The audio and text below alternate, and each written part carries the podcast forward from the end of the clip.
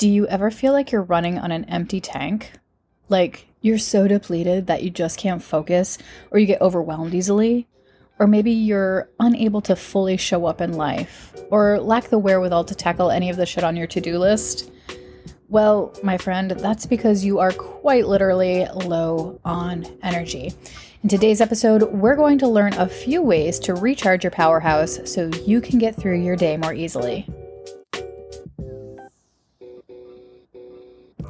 Welcome to the podcast Unlocking Wellness. I'm Crystal McLean, licensed clinical massage therapist and self care coach, and I'm exploring ways to unlock our wellness barriers so we can create self care independence because we find our freedom when we're living well. Hello, my friend. I hope you're doing well. And if not, then I hope you find this episode helpful. And if you'd like to read along while you listen, I offer that feature at my website, crystalmcleancreative.com.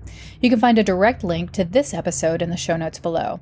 And if you want to make sure you never miss an episode, you can either sign up for my newsletter or subscribe to my podcast wherever you like to listen most. Also, if you'd like to support my work, you can sign up for a Patreon membership and score some sweet perks to help you create self-care independence. Memberships start at just 5 bucks a month. Or if you'd rather, you can make a one-time contribution and drop a little coin in my PayPal account. No amount is too small and I appreciate the exchange of love and support. So, if you're into it, I'll leave links to all that stuff below in the show notes. All right, let's get to it. So, there's lots and lots of reasons why you might be running low on juice, and we could spend a lifetime sifting through the possible culprits. But because you are busy and quite possibly exhausted, let's not worry about those reasons right now. There's plenty of time for that later. Instead, let's just explore the seemingly obvious way you can recharge your battery rest. I know. It seems so simple, right? Get a solid seven to nine hours of sleep and take some time to kick up your feet. Rest doesn't seem like rocket science, but all too often we're actually not doing it very well. Now, I don't want you to go and start beating yourself up if you've happened to be one of the people who've been half-assing their sacred R&R time. We all fall prey to shitty habits, present company included. Yes, my friend, I suck at resting sometimes too. But instead of getting down on ourselves, let's take this as an opportunity to enlighten ourselves and maybe try something new. All right. So, a good chunk of us, quite honestly, are overscheduled or more accurately, overstimulated, and we suffer from a nagging case of FOMO, We'd sooner forego an hour or two of sleep so we can catch up on all the things that we're afraid of missing out on, including scrolling through social media. Now, let's have an honest moment here. How many times have you stayed up just a little too late because you could not get enough of the Facebook, the TikTok, or the Grams? Or how many times do you rummage through the socials while you're watching TV, cooking, or even taking a bath? Mm hmm. Mm hmm. I know. Uh, no. I get it. It's fun. It's entertaining. And it literally, yes, literally, gives you a dopamine boost, which, by the way, is one of your feel good hormones. But this surge of happy hormones poses its own problems because that's how we become addicted to our phones. And let me tell you, addiction will steal your energy quicker than anything.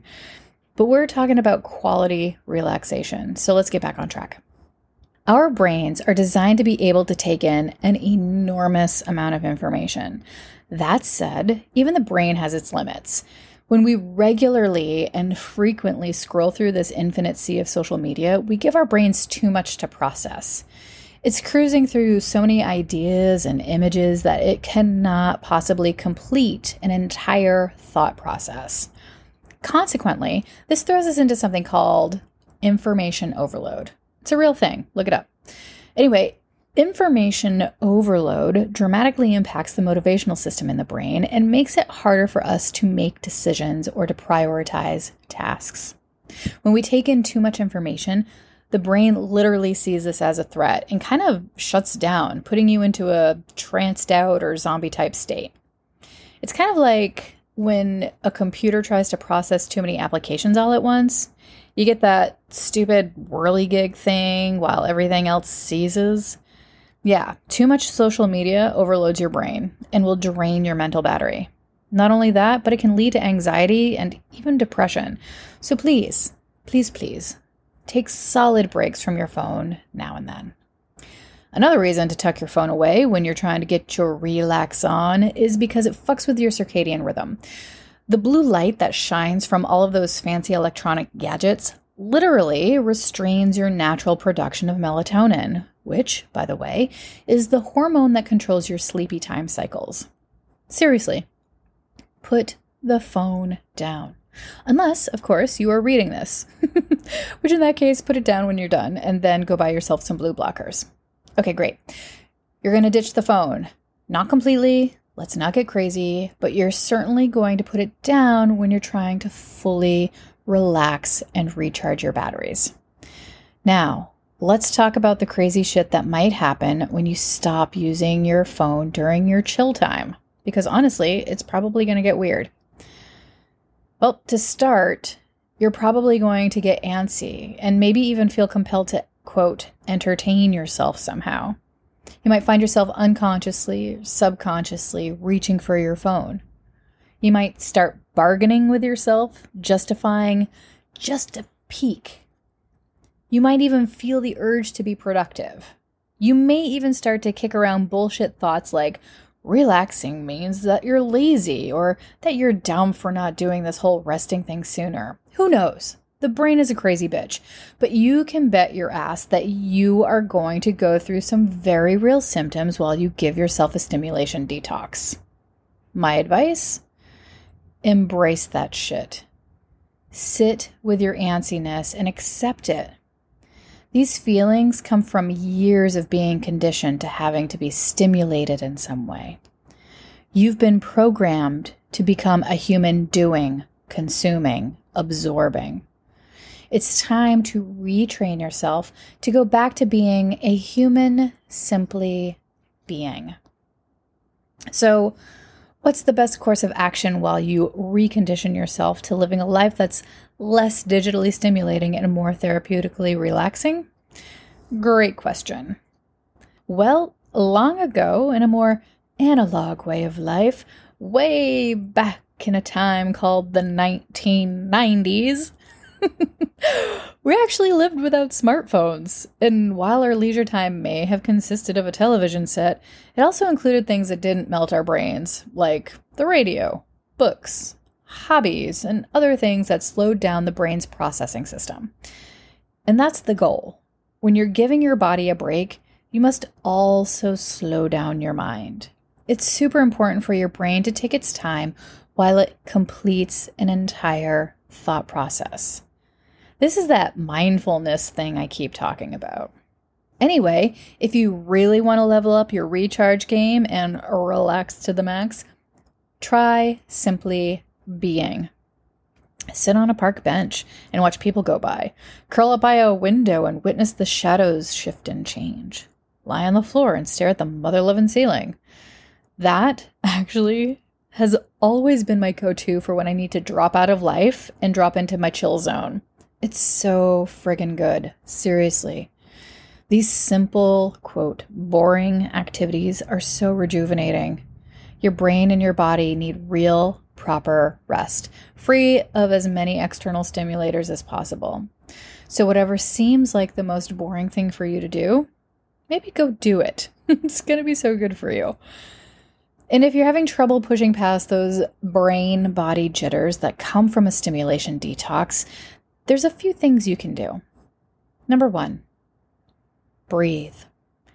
I know, I know, breathing it's everywhere, right? With all the hype that deep breathing gets, you'd think it would actually save the world. Well, I think it probably could. But I digress. There's a reason we're told to breathe during challenging times, and it's linked to the same reasons why we need proper rest. Both breathing and rest help trigger the parasympathetic response, which is that magical time when the body is able to repair itself. One of the reasons we end up with anxiety, digestive problems, insomnia, high blood pressure, and a boatload of other issues is because our bodies never get a chance to recalibrate after all that we demand from it. Now, I'm not saying a good breathing session is going to get rid of your hypertension completely, but it's certainly a good start.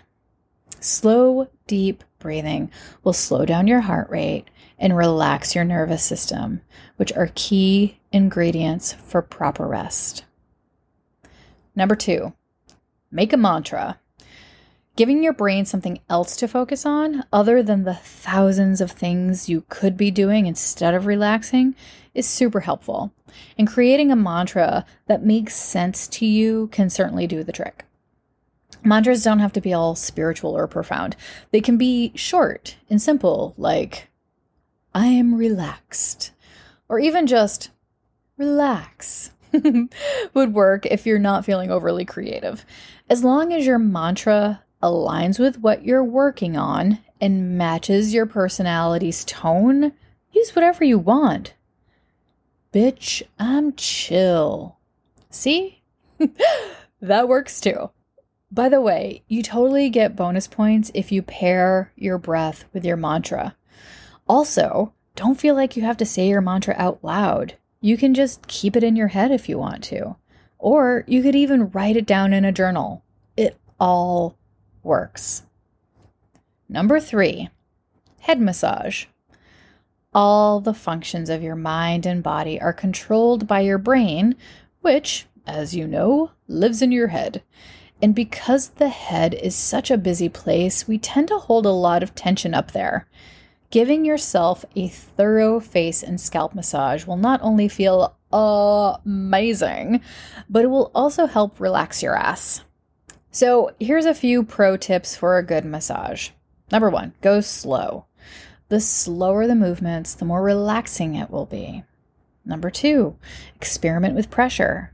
Sometimes light nerve strokes feel really good, especially when you're sweeping down the face. And sometimes a deeper touch does the trick, like at the top or the base of the skull. Do what feels good and what feels right. Number three, go exploring. There's lots of spots on the face and the head that feel really good when they're massaged. Try gently pinching the eyebrows, the lips, chin, and all the little bits on the ear. Glide behind the ears, down the sinuses, and along the jaw. Smush your cheeks in great big circles with your palms. Get weird, have fun, and make it feel delicious. There are so many things we can do to elevate our rest and relaxation, and these are just a few.